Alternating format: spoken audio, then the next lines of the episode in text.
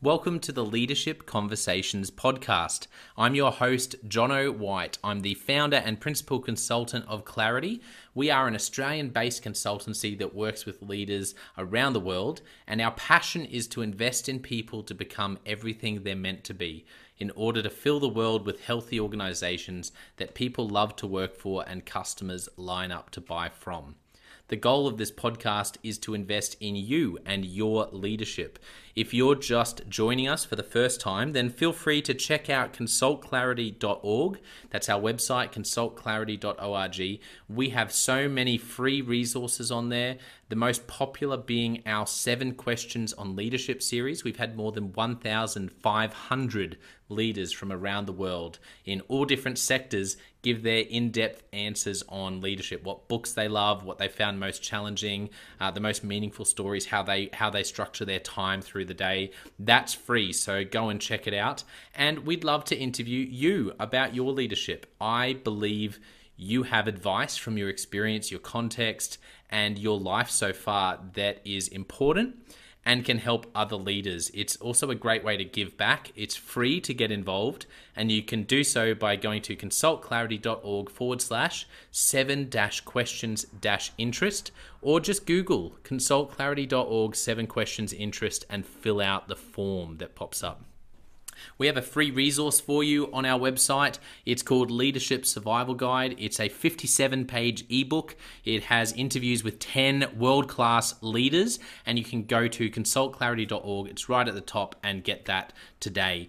Uh, we also have a daily email that we send out to over 15,000 leaders, and that email contains the highlights, our best content from our podcasts, our blog, uh, my book, uh, the books that we're loving that are out there about leadership. It's also the best way to get access to our masterclasses and workshops before anyone else. And there's also exclusive and limited uh, special options just for subscribers. And you can subscribe by going to consultclarity.org forward slash subscribe. Now, my gift to you is to work incredibly hard to provide the best leadership content I can to invest in you and your leadership. So, if you're finding our content helpful, if you find this podcast helpful, then your gift to me uh, could be this. If you if you do find it helpful, then write a review or rate our content and make sure you subscribe or follow. I can't emphasize enough how helpful that is. It really does help us to get the word out there so we can invest in more leaders to become everything they're meant to be. It also means a lot to me personally when people like you and, people in our community share our content on social media. So if you do that, then please do look for me, Jono White, to tag me and look to tag Clarity uh, on whatever platform you're on. And our team, including me, I, I'm always looking to see when people have mentioned us so that I can engage with you and also we look at sharing content. So if you if you write something about something we've done, there's also a good chance we'll share that with our followers. So if you could do that, that is a massive massive help as we try to invest in as many leaders as we can around the world. Last of all, you can check out my book about how to deal with difficult people even if you hate conflict. It's called Step Up or Step Out. It's available on Amazon. You can just look up Step Up or Step Out Jono White, or you can go to store.consultclarity.org forward slash book and check it out there. I have coached leader after leader after leader, and in more than 50% of the sessions, this topic comes up. How do I deal with this person? I'm finding it really difficult, and, and I just want to find a way that doesn't blow up to do a really just to have a difficult conversation to lead them better. How do i do that? There's a three step process that i outline in this book that i believe can help you. Okay let's get into today's episode of the leadership conversations podcast. Enjoy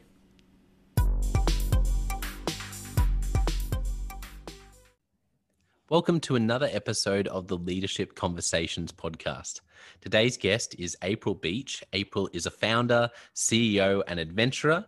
Uh, she heads up and founded the SweetLife company and podcast, and she's based in, as she was telling me before we started recording, uh, the beautiful cold on the other side of the world right now, Colorado, um, compared to me, where I'm in the warm Brisbane. But I do have a little bit of envy because I know Colorado is super beautiful. Uh, so, welcome, April. Thank you so much for having me.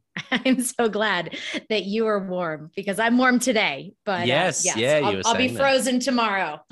yeah, so if only it was possible, maybe down the track we can do some sort of teleportation day exchange where you can. Because I, I have to admit, it's uh, it's pretty hot over here. It's beautiful, but it's also I do, uh, you know, particularly Christmas here. Christmas is very hot in Australia, which a lot of people around the world find you know they scratch their heads and can't even imagine that. And so particularly at christmas time watching all the white christmas and cold christmas movies i get a lot of uh, uh, a lot of envy for the sort of place where you're based I can't even imagine being in a hot place for Christmas, actually. But yes, so that's the best part of Colorado is, is Christmas time, uh, uh, for sure. So it's on the it's on the bucket list uh, to to have a uh, a white Christmas, cold Christmas. I wasn't thinking Colorado.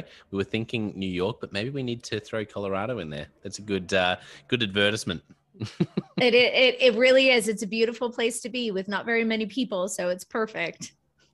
Well, I know all the all of our listeners are um, passionate weather fans, but uh, you know probably more about leadership.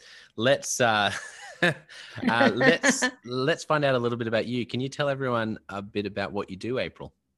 Yeah. Hi, everybody. Thanks so much for tuning in and listening to our conversation today. Um, Jono, thanks so much for having me on your show. Um, I am an entrepreneur coach, which sounds very broad. So let me kind of fine tune that a little bit. I work with thought leaders and experts and niche experts and service providers and coaches and consultants to extract their genius because oftentimes with entrepreneurs, they have an idea of what they want to do and they may be able to pull out a couple of different pieces of that, but they're inside their own bottle of their brain. And so I work with entrepreneurs to extract their genius, their zone of genius, and help them to build it out and turn their thoughts into reality for their people. And um, that's what I've done my whole life, which I'm sure we will get into. Um, but the process is I, I work with entrepreneurs to develop industry leading programs and services so that they can give a transformation to their people. Amazing. And I know there'll be a bunch of entrepreneurs who just, uh, I love always imagining listeners. I don't know if you're the same uh, with your podcast, but I love imagining listeners where they are, what they're doing right now. And there'll be some entrepreneur who's just come out of a difficult week or difficult day and is going, hmm, April, I wonder if uh, April could be the person to help me. So we will find out a bit later on how people can get in contact with you if that's them.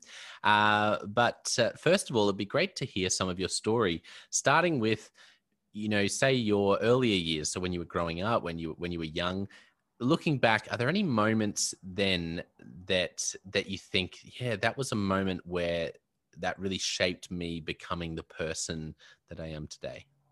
Oh, yes. Um, my entire childhood shaped who I am today. So, um, I I have that I had that pivotal moment at the age of 14, which I'll share with you here in just a bit. But going back a little bit further, I was raised in the first wave of true lifestyle entrepreneurs. I was very, very lucky. So, my parents, in order to have the lifestyle that we wanted, so my dad was a surfer and a beach volleyball player. And so, when he wanted to play more beach volleyball, we opened up a beach volleyball retail store in Santa Barbara, California. When we wanted to surf more, we opened up surf shops in California and Hawaii. When we wanted to travel and surf more, we started a surf team so we could travel travel and surf more and and write everything off you know wow. um so i learned from a very very young age how to always engineer first the lifestyle that we wanted and then the business and the company was always second so I, I was very, very lucky in that experience. And so I, I had an amazing childhood growing up, um, you know, traveling everywhere, bouncing around. And I still remember feeling feeling sorry for all the other kids in school because it would just be a, a great beach day and here's my mom pulling up outside the elementary school with the the top off of the jeep pulling my sister and I out of the school because the waves were up, right? And I was like, my mom was the only one being like, you should not be sitting in a classroom right now. It's probably all the educators who listen to your podcast are probably horrified. but but so you know that uh, that's how I grew up. and I learned to work very, very hard to play very, very hard. And actually, play always came before work, and it still does. So that was that was the beginning of my introduction into the world. That's all I knew was mm. to have this time, um, freedom, and to see my parents literally create and turn their thoughts into reality to be able to get what they wanted. But and it was it was literally glorious. I was so grateful, and I knew how good I had it even in a young age. But what happened mm. was uh, my mom decided she wanted a different life, and um, for through a series of literally overnight events, I went from having this most perfect family in the whole entire world to having nothing. And I ended up moving out on my own at the age of 13. And I remember sitting there in my little studio apartment in this little town in Central California, San Luis wow. Obispo, where I grew up. Mm. And I was sitting in there, this little studio apartment right next to a gas station. And I didn't know how to cook anything, and I'd go to the gas station to get my like microwave noodles, and I'd, I'd mark, microwave over to I'd microwave my noodles for dinner, and uh, and I remember coming back, and it was Christmas Eve, and I had this little plastic. We were talking about Christmas. This is kind of funny. I had this little plastic Christmas tree, mm. and I was mm. sitting on this window ledge, looking out. You know, it's California; it's not too cold, and this this bench seat just looking out with these two huge windows that opened up. It was the only window I had in my whole little studio apartment and looking up and realizing that my whole entire life had been taken away from me. And although I had learned a million wonderful lessons, I didn't know yet at the age of 14 that those were lessons that I would build my whole entire life and career on. But I remember thinking at that time that I would never, ever let anybody else take my life and my lifestyle away from me. That was the first thing that I was just super determined. Wow. And then the second, and then the second thing was mm. that I knew I would never fit in with what would be the stereotypical nine to five. I knew I would never do that. I never wanted to do that.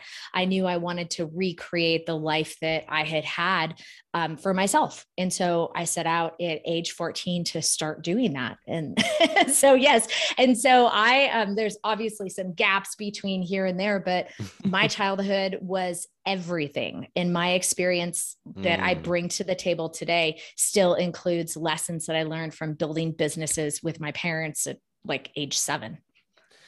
That is uh, an incredible story. And, um, I can't even begin to imagine what it must have been like at 13 to to move out of home, have this lifestyle that you described be taken away from you and and and family as well. And I, I can't even fathom that. That's how did you get through the next few years? Yeah, so I partied a lot. um, you know, keeping it real here on your show. Um, yeah you know just i i partied a lot. Um, i graduated high school thank heavens. I don't know the grace of god that i graduated high school because i was really never there. Um, and um, it was it was really interesting. I continued some of the work i was doing before. So this was like the late 80s, early 90s when we were starting to work on early website development. Mm-hmm. And um, so I, I was playing around in that a little bit still and just kind of diving in and getting my hands in whatever I could of creating this and creating that. And, you know, I had my stint of working in restaurants, of course, to, to make money. And um, graduated high school and left for Costa Rica with my backpack and a surfboard at the age of 18. As soon as I actually ended up graduating high school early and doing advanced credits to get out of there early because I didn't really fit in that high school scene. You know, most people are going to prom and having curfews, and I had an apartment and had to go grocery shopping. I couldn't wait to get out of there as quickly as possible um, and uh, took off to Costa Rica for a while and, and started meeting people and realizing that I could help them. And it was very strange feeling these small businesses down there from, you know, little laundromats to, mm. um, you know, little businesses down there, just kind of giving my two cents. And I started realizing that I did have valuable business experience. Um, it was very, um, non-traditional you know obviously not not an mba and um, by the time i was 20 i got my first big girl business consulting job. Um, i had no idea what i was doing wow. no clue. Um, and i was hired i was back in the united states and i was yeah. living in florida it was living in florida at the time. And i was hired by a national chiropractic organization. I must have been asking the right questions. I went in there to apply for a job as a front desk person, and their CEO happened to be in there. And I was asking questions, which probably anybody else who was there thought I was just crazy because they probably had nothing to do with their business model whatsoever.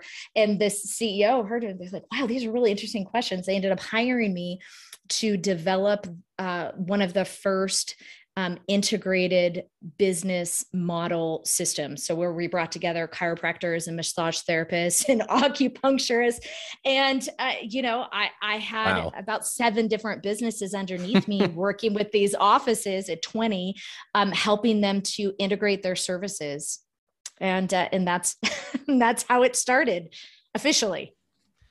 That is, um, yeah. That so at twenty, you were 20 mm-hmm. when you got that role. I, I, I, wasn't even old enough to drink here in the United States. I couldn't buy a beer, but but I yeah. could I could help I could help companies develop new business models that would make them millions. I love um I love hearing different uh, stories. Your your story reminds me of um, of another person I had on the podcast who shared a similar opportunity where it was you know a, a general manager at twenty before she could drink, and and it was just funny. Uh, you know the different the different ways and, and other people who get to sort of 40 and then realize wait why am i doing this? I've got this gift and and it's it's just the pathway is always interesting. I want to ask you about when you were young you know those those early years building businesses with your parents that's that's such a different uh, lifestyle like you explained. What what were the biggest lessons you learned from those early early years of your life? Mm. well I learned great things, obviously, but then I learned some things that as a business owner and as a business leader, I'm like, that was pretty bad that we did those things. So, uh, one of the bad things I remember is before we ever opened the surf shops and in the volleyball stores, uh, my parents built oak beach chairs, of course, you know, because we want to sell beach chairs on the beach. and we traveled around California um, going to arts and craft shows.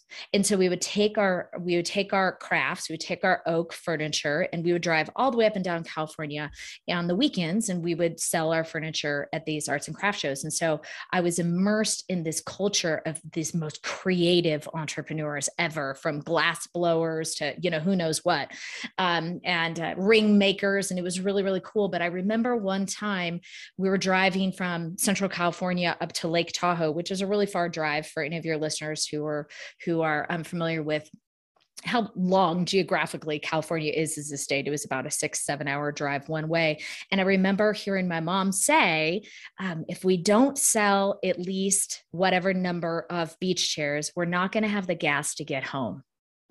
And I remember thinking to myself, wow, wow. okay, we're just, we're going for it, right? Like, yeah. we, here we go, you know? But there was also, so as a, as a leader, as a business owner, I'm saying that was crazy, you know, to take your kids to do this.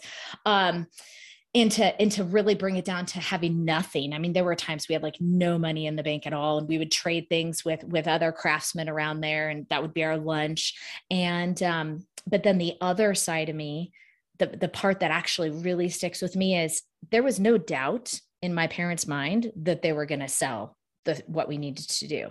Failure was never ever an option. It was just we might need to edit how we go about doing it, but we are actually for sure going to nail our objective in this yeah. state. You know, so that was cool. I remember mm. that. And I, I, see it from both sides. I'm like, that is terrifying. I mean, I'm a mom, I have three kids. I'm like, that is totally terrifying. Um, but then I'm like, awesome. That was rad, you know? Yes. So I see that. I see that from both ways. So I, I learned a lot of lessons. I also learned that mm. the customers really are king. And when you have, so with surf shops, what's really interesting, especially in California, and, and maybe it's that, I'm sure it's that probably that way down there for tourist areas down in Australia as well, is it's seasonal. And so when they're there, when they're in the store, um, providing the most amazing experience to them is the most important thing. And they're going to come back and they're going to remember that this is where they bought this thing or this is where they rented their surfboards. And my job was to work at the rental counter, fitting tourists into wetsuits and fitting them with surfboards and bodyboards. Oh, wow. Which was not a very glorious job um, because it's really hard to fit people into wetsuits when they've never put a wetsuit on before. But I remember it and just trying to keep them so happy. And I remember how important it was to have those families that sometimes these families would come to the beach and they were like us when we were going to arts and craft shows, it's, you know, this was like they put all their eggs in this basket. This is their one vacation. And it was my job to make sure it was the best time of their entire life. And I remember realizing how important that was as a business owner that providing the experience to our clients and to our customers was just as important as is, you know, ringing the cash register, if not more. Yeah, that's a great lesson. Uh, you really did learn some amazing entrepreneurship lessons. I, I, love the first story you told as well about that no plan B, literally no plan B. It's like we don't get home unless we, you know, uh, but um, uh, I don't know about you, but I've certainly found being an entrepreneur, you sometimes people describe to me or people ask me or, or, say how do you how do you do it? or it's so amazing that you run your own business. And and i think in my head um no well it's it's it's not. There's sort of and sometimes they sort of ask well how do you like almost a question about planning or having backups and um, i'm interested in your thoughts on this going from growing up with that to now you know uh, working with and coaching entrepreneurs. Um, but there's always part of me that's like there was never another option. I just feel like um, what i do is an extension of me almost. I, I don't know if that's just me or if, if lots of entrepreneurs uh, have that same sense. What about you? Yeah great question. Um, there there is no plan B because there doesn't need to be one. Um, it's always plan A with about a million pivots, is usually what it comes down to. Um, my yes. business is, is that.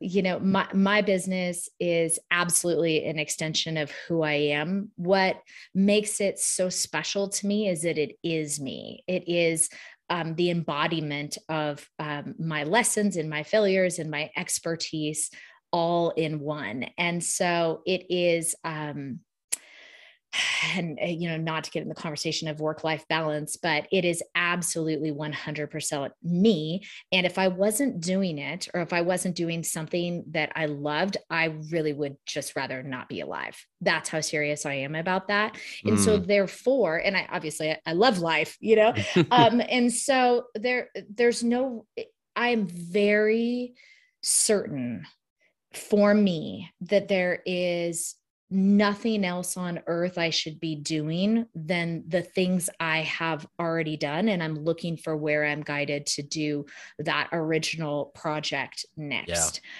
I have zero desire to fit into anybody else's um, mm-hmm. blueprint. I, I I engineer my own business blueprint, and it is an extension of who I am, for sure, without a doubt. Yeah, that's so good. And it reminds me of uh, this might seem like a bit of a tangent, but I, I believe what you've just explained is really crucial to this. I love Patrick Lencioni's uh, the Table Group's Working Genius assessment, and I'll, I'll link it in a second to what you just said. But um, the Working Genius talks about how we get work done, and there's six different geniuses, and uh, I'm going to give a really bad sort of, you know, people who are interested. There's whole podcasts about it that the Table Group do. It's fantastic. But the one thing I want to pinpoint that uh, is that they talk about being in your in your working genius, in your working competency, and in your working frustration. And I've shared this on the podcast before. The analogy, which I, I love, is your working genius is like a coffee cup. It's like a keep cup that you fill up with beautiful boiling hot, like a great coffee, and you put the lid on.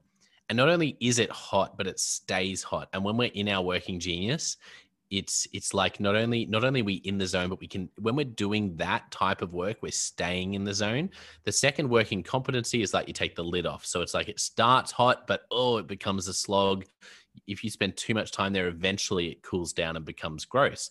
And the third is this idea of working frustration. When I'm in that zone, when I'm doing work in that zone or the type of work, then it's like someone poked a hole, drilled a hole in the bottom of my keep cup. And you can pour as much coffee as you want in there, but it is just pouring out the bottom.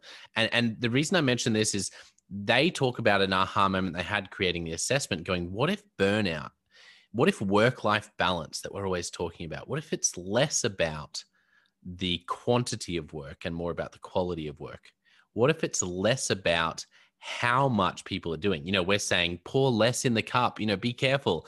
But what if what if it's actually about working out whether what we're doing is is is keeping the lid on hot or if it's at the other end of the scale and drilling a hole in the bottom and if i'm spending 20 hours a week doing stuff that's got a hole in the bottom just pouring out I'm going to be depleted uh, and and I'm going to likely burn out. But if I can be in the zone where it's lid on hot, that's how people can do what others look at and go, wow, that must be how do you balance your life? And people go, well, I don't. It's integrated. I just love what I'm doing. It's because the it's the lid on working genius. And and so I just mentioned that because you just what you explained just there sounded to me like someone who's doing eh, what you do day in day out is lid on hot coffee stays hot sort of work for you is that right that's absolutely right and Uh, this is so cool. I'm going to check this out. This I have never heard of this before, so I'm certainly going to check that out. So it's only so new. It's research. about 18 months old as of right now, super which, cool. which is very cool as well. And the story behind it. Sorry, I get super excited about. Yeah, tell me. Yeah. The coolest thing about the story behind it, and I love the table group and Patrick Lencioni for this reason. They're very unpretentious and the way they discovered the working genius is he was hating his work and he he works with leaders right he's like ultimate should have his you know uh, should have everything together. And yet for 20 years he finally turns to his co-founder and he's like why is it? Because he went and started something new again and she turned to him and said what are you doing? Why do you do this? Like uh, and so they had this big frustration and he was like i have to do this. I love this but there's other parts of my job that you know, if I'm honest, I still really hate. And they went to a whiteboard as like a, their core sort of team, and they work with leaders day in day out, doing sort of creating, um, you know, different ideas and assessments. And they had a brainstorming session about why is it that we've been doing this for so long, and yet we still hate some of the things we do. And it was out of that question that they really articulated this idea of the working genius and going well maybe maybe this is a better model to understand why some of us um, love doing, you know, are really in the zone doing this sort of work when that exact sort of work for someone else is completely emptying to them and frustrates them. And then, so that's that's one of the things I love about it. It's very organic, and they tell that story. Pat tells that story about it, and it's um, for that reason. I think they've it's hundreds of thousands of people around the world now who've done it, but it's only very new. It's only eighteen months old, and it's um, yeah, definitely worth checking out. There's actually a podcast called the Working Genius Podcast that they do just on the Working Genius. Um, that's a good place to to start uh, as well. Yeah, it's very cool. I will totally check that out. Yeah, I have my notes right here, right sitting here next to me. Um, it, it sounds it sounds really right on for sure. And and I love what I love what you're saying about that as well. I mean, do you feel like you're this way too in the creations that you're doing? Yeah, I do. And that's why that's why I love it so much is it, and it sounds lame, but with what I do now with clarity, I feel like I say to people if people ask me describe how much you enjoy what you currently do, I would say it's so cliched, but honestly, um, if you if you find work that you love, then you never work a day in your life. I definitely feel like that. Like it's it's and and it's not that it's like there are times that are hard and there are always elements of what you do that are that you'd rather not do. Like it's not like you can it's you don't want to be utopian about it but i definitely um, have found that i don't have to focus on work life balance um, like i did in previous uh, roles where i just found that a lot of the work i was doing in hindsight i think was that hole in the bottom of the copy uh, of the coffee cup.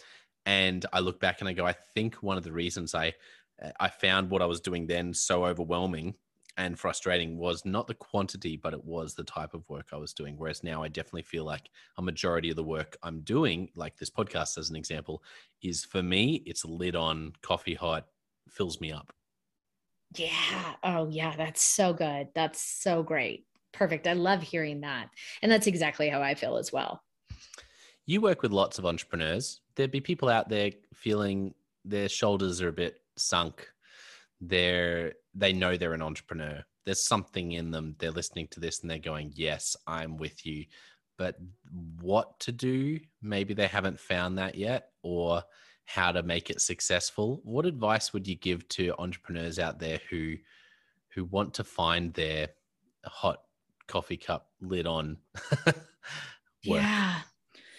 You know, that's that's a really tough question because it's not they're probably not going to find it on the first time and i'm just being really honest so usually people mm. who are mm. true entrepreneurs um, we will create something remember it's always plan a with a bunch of pivots right we'll create something and we'll try something and then in the process we learn something more about ourselves whether it's the process of uh, working with a few clients or developing a few different products and we realize what we like and what we don't like exactly little you know what you were just referring to a little bit.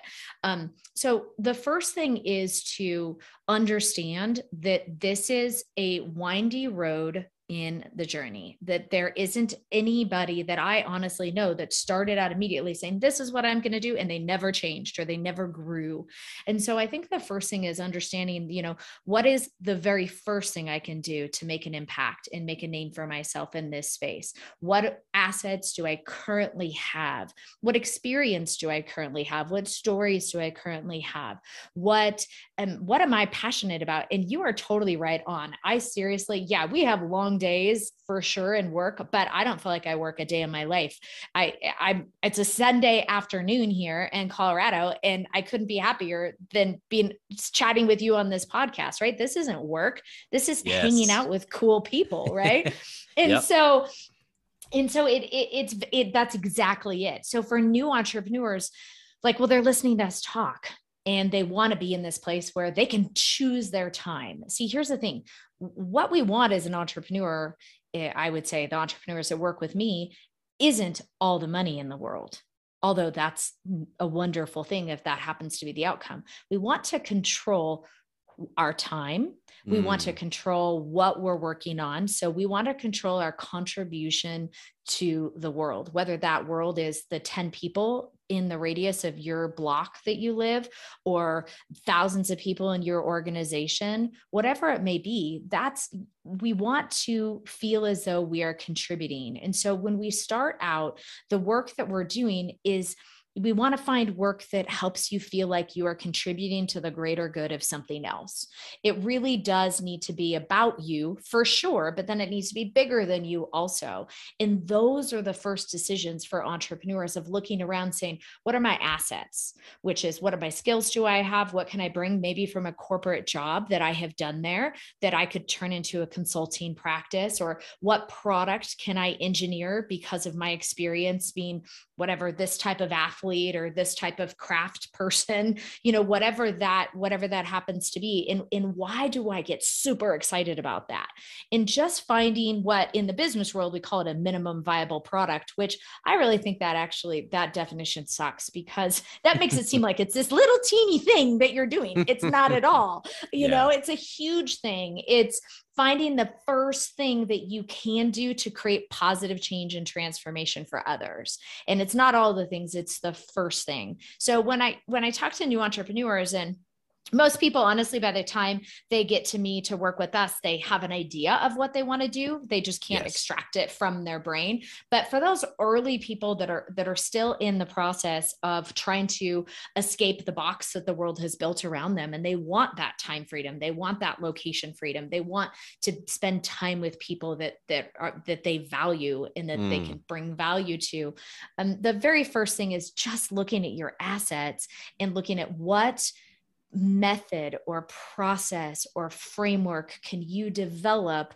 for somebody else around that to become your quote unquote minimum viable product. And again, it's so much more than that. That's the word we use in the business world is, is that minimum viable product. But what I think it is, is what is the first piece of intellectual property that we can engineer that you can think about and pull out of your brain whether it's your your process that you've brought from something else and you're mm. putting your secret sauce on it or it's your content for writers and speakers and we're we're packaging that up but really the question is is that it's not trying to do all the things at once yes. it's just trying to make that first impact, that first transformation. And so don't call it minimum viable, call it your first delivery, the first transformation that you yeah. can deliver to somebody. That's like just that. what I would like people to think about it.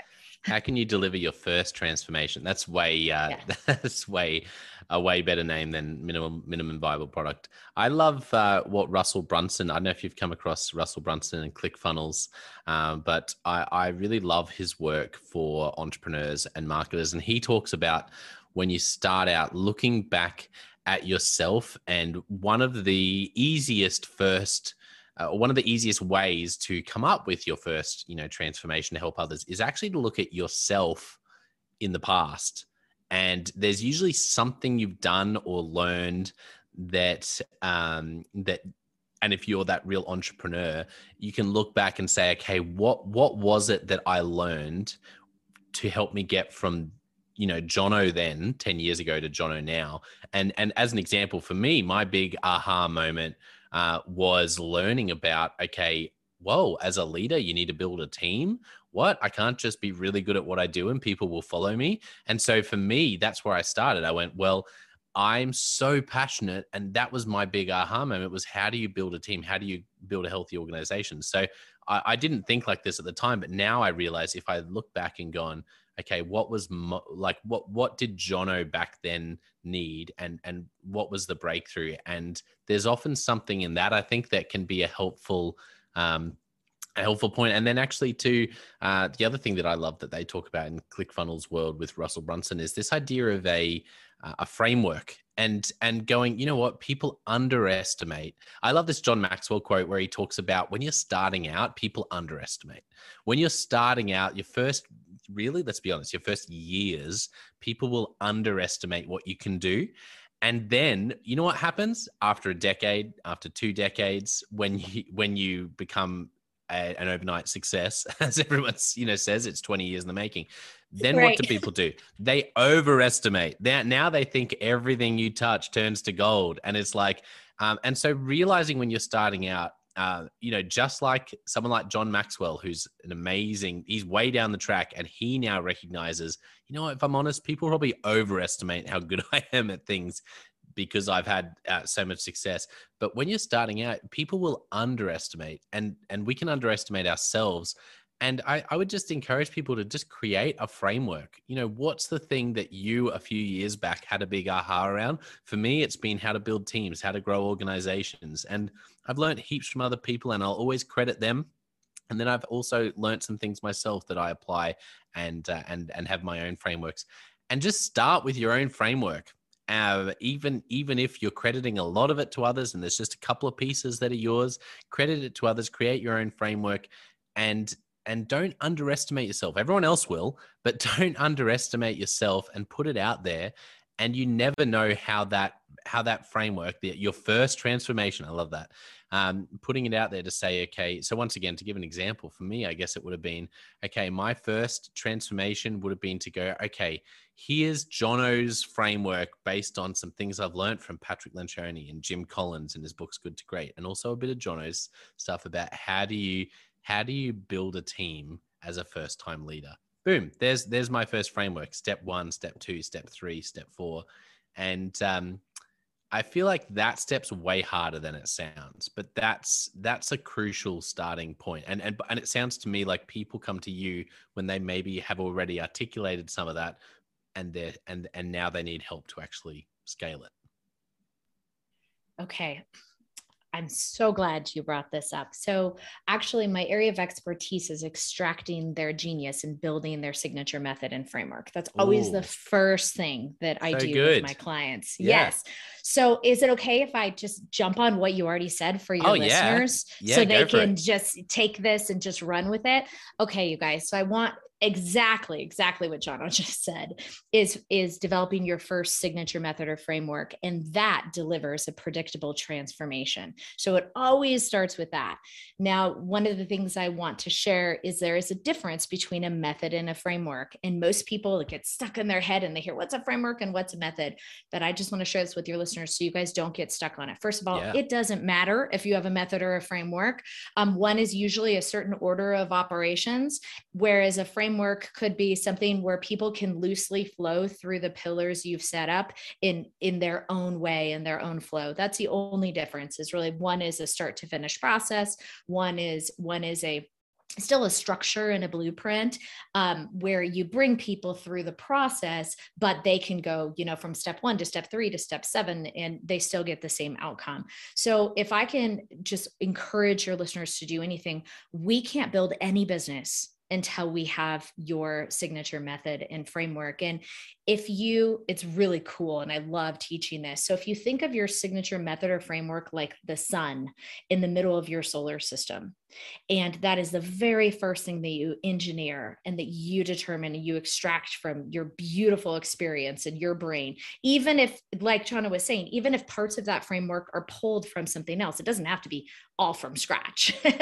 and then if that is the sun in the middle of that solar system, mm. then we pull off of that and then we create your signature programs that bring that to life. We create your content and your marketing campaigns that are discussing the pieces of your framework. We create your signature talk so that you can speak about your framework. We create your book. We create your other offers that lead into your primary signature program that might just be small pieces of your framework. So the framework, the signature framework and the signature method and most people end up having methods inside frameworks and frameworks inside methods. Just don't get hung up on that. Seriously, take a napkin and just jump out of your brain. What is the order of operations or some things that you did and yeah. look at it. And that is the beginning of how we build every single business, every single thought leader, whether, and just to encourage people, it's not just for beginning entrepreneurs. I mean, a lot of companies that work with mm-hmm. us, a lot of entrepreneurs that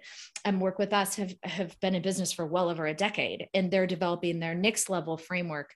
And so that's totally fine. We're always developing new frameworks for to help deliver a transformation to people. So this is a process that you'll go through again and again and again.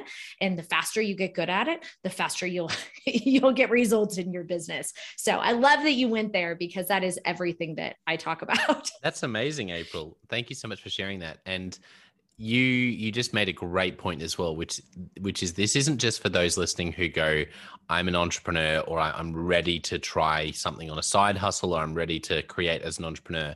It's 100% for businesses small and large.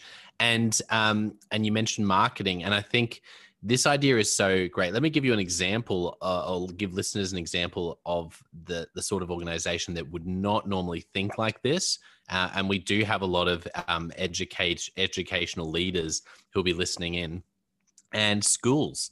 Schools is a great example where you you differentiate yourself so much as a school by unpacking this so if you're a head of school think about what your school how your school does education and and the point of difference and if you can extract the the way that's unique about your school so as an example um, you know, I know there are schools which for them, they're always getting compared on academic results.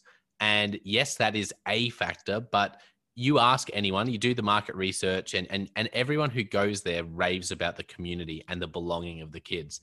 So, as an example, there's a simple way for a school to say, okay, well, what is our method? What's our framework for helping students belong?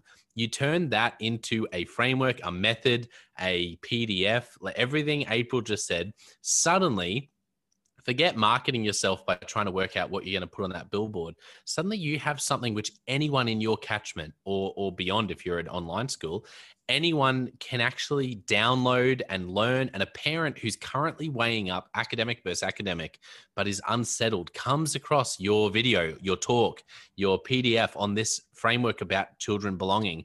They watch it, they read it, and they go, that's the school for my child. And that's the power of extracting a framework is that it we talk about differentiation and a lot of things don't. I'm sorry, but they just don't work. But what you're talking about, April, is I think it's probably the key to differentiate yourself in 2022 is to take because it's it's one thing to have that unique thing, but how do you translate it? And that's what you just unpacked.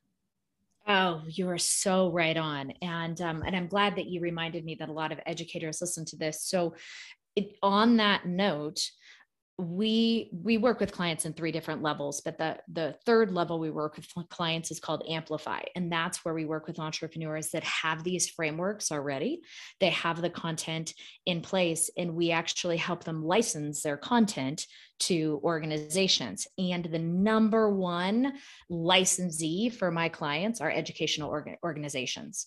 I have clients um, who have their have their frameworks and have their content and their materials that are licensed in universities, licensed by um, a few of California's largest school districts for the exact reason why. So even if you don't have your own framework, if you want to differentiate yourself and you really want to lead, um, then there are also opportunities, which is really cool how this conversation has led out. So for both the educational institutions, but also the entrepreneurs who are listening, maybe you're not in an educational institution, but you have a framework that could be very beneficial to be implemented in an mm. educational institution. And and um, this happens these are conversations i'm having four days a week on these things so it's that's exactly right and in what you said in any industry because yep. you know corporations are, are licensing this too if you want to lead and that's what your podcast is about, right? If you mm-hmm. want to lead, then you need to be able to deliver a predictable, transformational result. You need to be different and you need to provide an outcome that is very clear for people to understand even before they start working with you or even before they they flow into your ecosystem and we do that 100% by frameworks, by differentiating ourselves. And it will be the way that businesses fly moving forward. And it's, you know, we don't ever want to be disruptive for the sake of actually being disruptive. We want to do things different because they need to be done differently for a certain reason according to a certain institution or a company or an entrepreneur. And so, very yes. cool conversation. Love that you said that.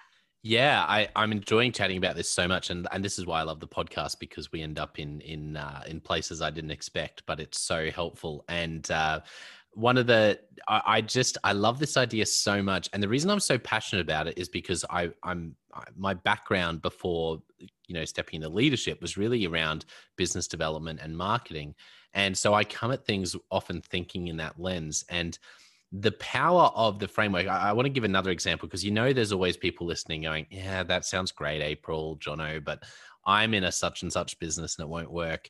Um, and so I work with some of the best uh, cafes. One of the, I would say they they roast some of the best coffee in the world. They're here in Brisbane, uh, a group called Black Star, and just um, just an incredible group of cafes. Wonderful organization. Any Brisbane listeners or anyone who travels to Brisbane, go to Black Star, um, Black Star Coffee. They're fantastic, and I work with the owner, who's an amazing guy. Anyway, we were chatting about frameworks, and I just want to give this as another example for those out there who might be in a retail. Because if you're in retail in your local business, you hear these sort of things corporations, large entrepreneurs online, and you think, nah, that wouldn't work for me. But the, the beauty of the of the framework from a marketing and business development is you hit you can hit the marketing lead generation um, which we all need more leads. If you're uh, if you're out there and you've got too many leads then uh, you know bless you you're you're unique. But most of us need more leads and then you've got the high end right? It's like how do i take the everyday so for a cafe how do i take someone who just buys my coffee and how do I take them up the value ladder? And so the reason a framework is so powerful and the reason people should go and talk to April and get her advice. And this wasn't set up as a uh, as an advertisement, but I just I get so passionate about this. I like directing people to my guests. Um, so if you're a cafe, yeah. so take a cafe as an example, you can take the way that you make coffee, which is the expertise they have, right? Normally who who gets impacted by that? It's people within let's be honest a couple of kilometers. It's very a very small radius. And say and this is what i've been working with them on say you can take this knowledge you have which is how do you how do you roast? How do you make like what's the difference between bad coffee? What's the difference between good coffee? Now here's the thing. What's the difference between great coffee and like blowing your mind coffee that's that there are people who will fit all along that spectrum. If you can take your expertise in that area suddenly who's their target market right? They're a coffee uh, roastery coffee drinkers.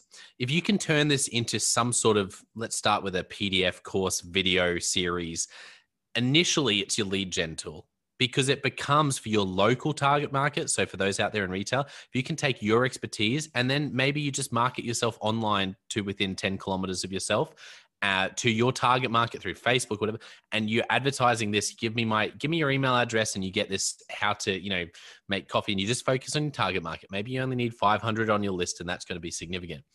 But this is where it becomes a game changer. It's very different to other tactics, which I've tried everything, and that's why I get so passionate about this because it really works.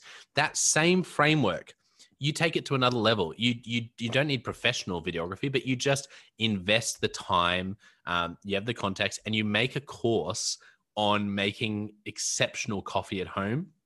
Okay, all of a sudden, you might be a local retailer. What have you now done? That course, you can actually potentially monetize that. And if you're a local retailer who's looking for opportunities to expand your business, but to stay in your niche, um, or niche, as you say over over overseas, then what you can actually do is create a an online course that's high quality, sell it at a high ticket level, nine hundred ninety seven dollars for a six week course with a coffee roastery experts on how to make coffee at home, and you sell that. Do you sell that within 10 kilometers? No. Suddenly you can actually start setting that up as another revenue stream and sell it worldwide because where do people drink coffee? All around the world. And so the one exercise, which is what do I do? How can I extract the framework? Which, by the way, April, this is what she does.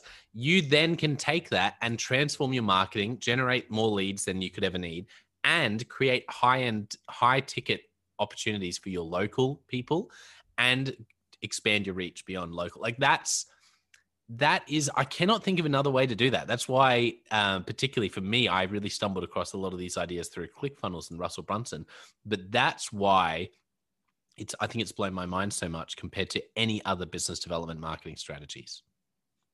Yeah, absolutely. That was a masterclass right there. I hope your listeners were writing down notes of exactly step by step how to do that, exactly like you just said, because that is absolutely accurate. That is the exact. That's the exact way. And and um, I um, am not directly connected with the ClickFunnels community, but yeah, Russell's a great guy. I'm actually very close friends with quite a few of, of his team members and um, people in his inner circle, and it it's predictable See, yes. that's what we're looking for. It's predictable. You're right. And it, when we're doing anything, we want to be able to lay in bed at night and know that we have created something that gives people predictable, measurable, transformational results. And it doesn't have to be a life transformation. It can be, you know, how to roast coffee, right? Um, we, uh, we uh worked with sometimes and when you were sitting here talking i know we're on this audio but i wanted to clap like i was on a clubhouse room because everything you were saying was so right on. I'm going you know trying to tap my mic here to clap. It's it's so right on. This is exactly the process. So you know really um just to just to share another example of that for your listeners that yeah. just for the sake of doing that, um, I was in a clubhouse room speaking with um, a gentleman uh, about a year ago now, and he has a fly fishing shop, and he couldn't figure out how to make more money as a fly fisherman. And he's like, mm-hmm. "God, you know, I've just I've hit the ball," um, and so yeah, we engineered his process of tying flies, and he launched an online course on how to tie your own flies for for for fly fishermen and women and launched that as an online course. So anything that doesn't have to do with selling fly fishing gear, but it has to do with why they want to be part of, you know, his business and it has a further reach. And so that's exactly right. It's taking your process step by step of something that you might do every single day and this is a great example for brick and mortar businesses um, that you might do every single day in in realizing that people might not just want to buy your um, your end result. They want to buy how you got there. So people will always and and um, myron golden i don't know if you know myron but he speaks mm. about this all the time.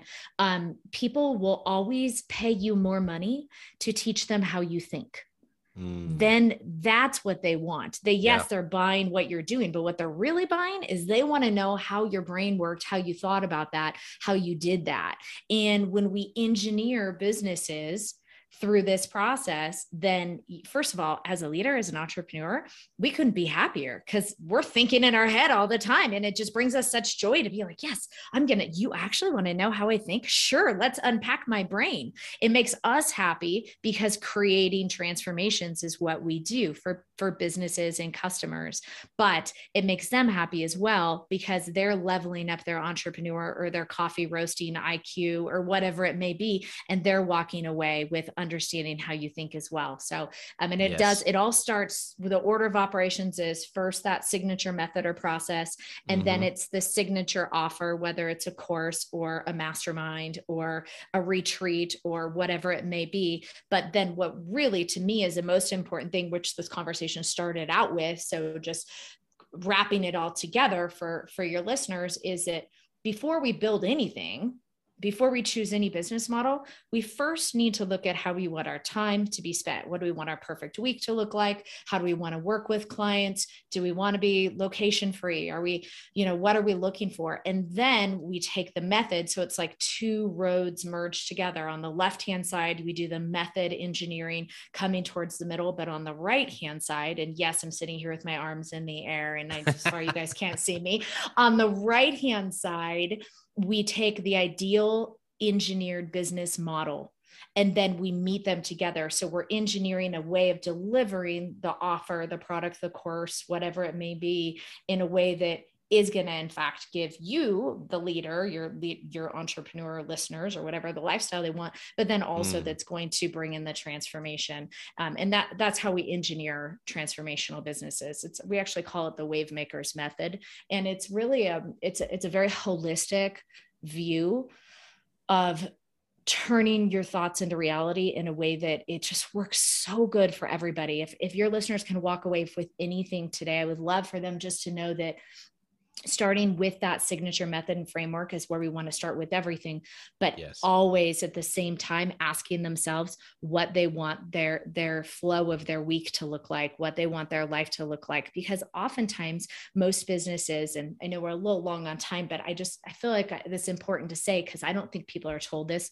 enough most businesses will hear well you know you you have to do this or you have to launch a mastermind or you have to do retreats or you have to do a course or whatever there is no perfect business model for everybody and so just giving yourself the freedom to be able to look at your intellectual property and then reverse engineering that into the mm. offer and and frankly all the business models that we've been working through for the last couple years are really hybrid offers of you mm. know some on demand some you know let's let's take the coffee roaster course so people yeah. could go through that and take everything on demand but then what if we threw in there a, a zoom coffee chat with the owner of the store once a month everybody mm. just wants to hang out with them and have coffee you know, in Zoom around the world. Yeah. You know, so just so many, so much gold in in your podcast today. So hopefully, hopefully people are like, yes, okay, I'm ready to go do this. And for your organizations and your educational institutions, you're so right on about that, about the the framework of differentiation. And I think that's very as a mom, that's what I look for in my kids' schools for sure. That first yeah, thing. That's so. right. Yeah. Oh, so good. Uh, well, to to stay on time because this has been way too much fun. What I would love to do is invite you back for another um, conversation because I got so excited chatting about what you do, really, which is um, this this idea of creating your signature frameworks, and and uh, I, I, really believe people will be listening to this and um, you know typing away to find April and, and get in touch with you. Um, but maybe next time we can find out a bit more about some of your stories, uh, from you know the the more recent part of your journey, which I I didn't get a chance to ask about. I'd love to hear that, and also Leadership Express. I'll leave everyone hanging with Leadership Express, but maybe next time, April, we can have you back and ask you about some of those questions, um, and uh, and this can be a teaser for that. I would love to come back. Thank you. Yes, certainly don't have a shortage of things we could talk about for no, sure. So I, I would, I would love to dive would love to dive into all of that. Thank you. Well, where can people find you? Those who are Googling right now, where can we um, help them out so they can get straight onto you if they want to find you, get in touch? Yes. So if you guys want to get in touch with me directly, you can just go to our company website, which is sweetlifeco.com. It's the SweetLife Company, but it's sweetlifeco.com.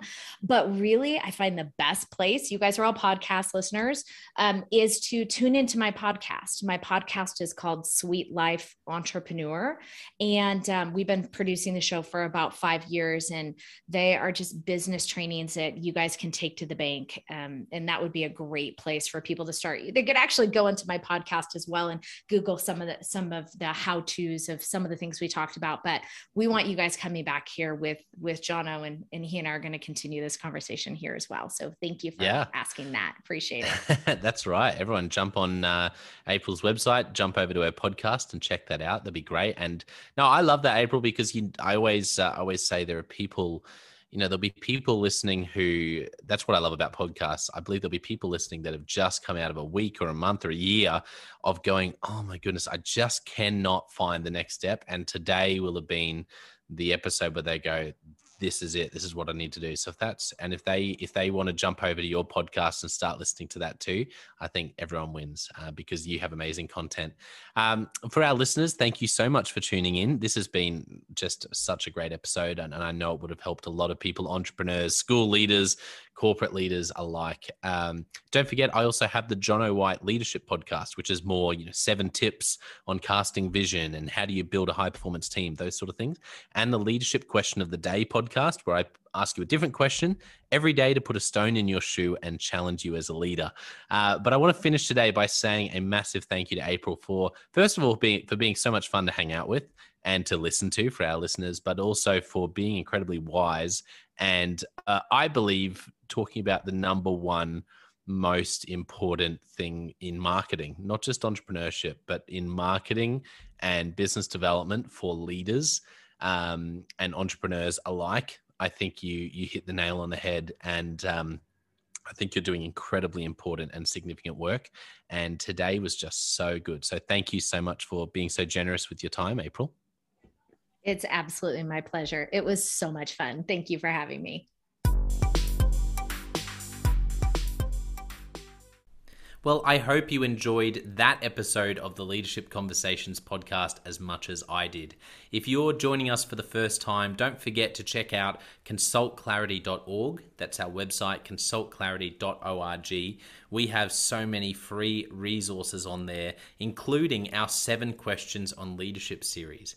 We've had more than 1,500 leaders from all over the world in all different roles, in different industries, answer these seven questions on leadership. And leaders give these in depth answers around how they spend their time, uh, a book that's been significant for them. It's just a gold mine. It's completely free to access. So go to consultclarity.org and look for that. We'd also love to interview you about your leadership. I believe your experience, your life, your context means that you have advice on leadership that other leaders can learn from. Yes, you, if you're going, not me, well, no, I really believe you would have something to add. So if you're looking for a way to give back, it's completely free to get involved. And we would love to interview you through the seven questions on leadership. You just go to consultclarity.org forward slash seven dash questions dash interest or Google consultclarity.org seven questions interest and fill out the form and get involved. We have a free resource on our website called the Leadership Survival Guide. It's a 57 page ebook, 10 world class leaders giving their thoughts on leadership, and that's completely free. It's available on our homepage, consultclarity.org, right at the top. So make sure you go and get that and download it today. And we have a free daily email that you can subscribe to. We send this out to over 15,000 leaders from around the world.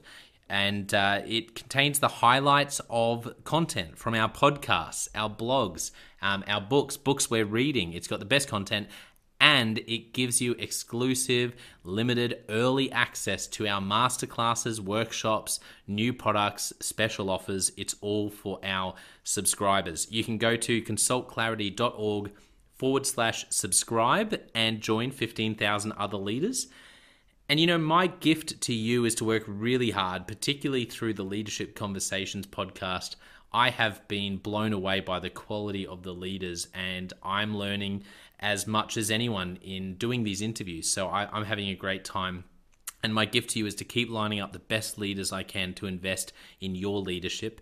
Your gift to me, if you're finding this helpful, there is something that you could do that would help us out massively. And that is to write a review and to leave a rating for our podcast or wherever you're watching or listening to this. I can't tell you how much that helps us out. Also, subscribe or follow. It really does make a difference in helping us to help more leaders become everything they're meant to be.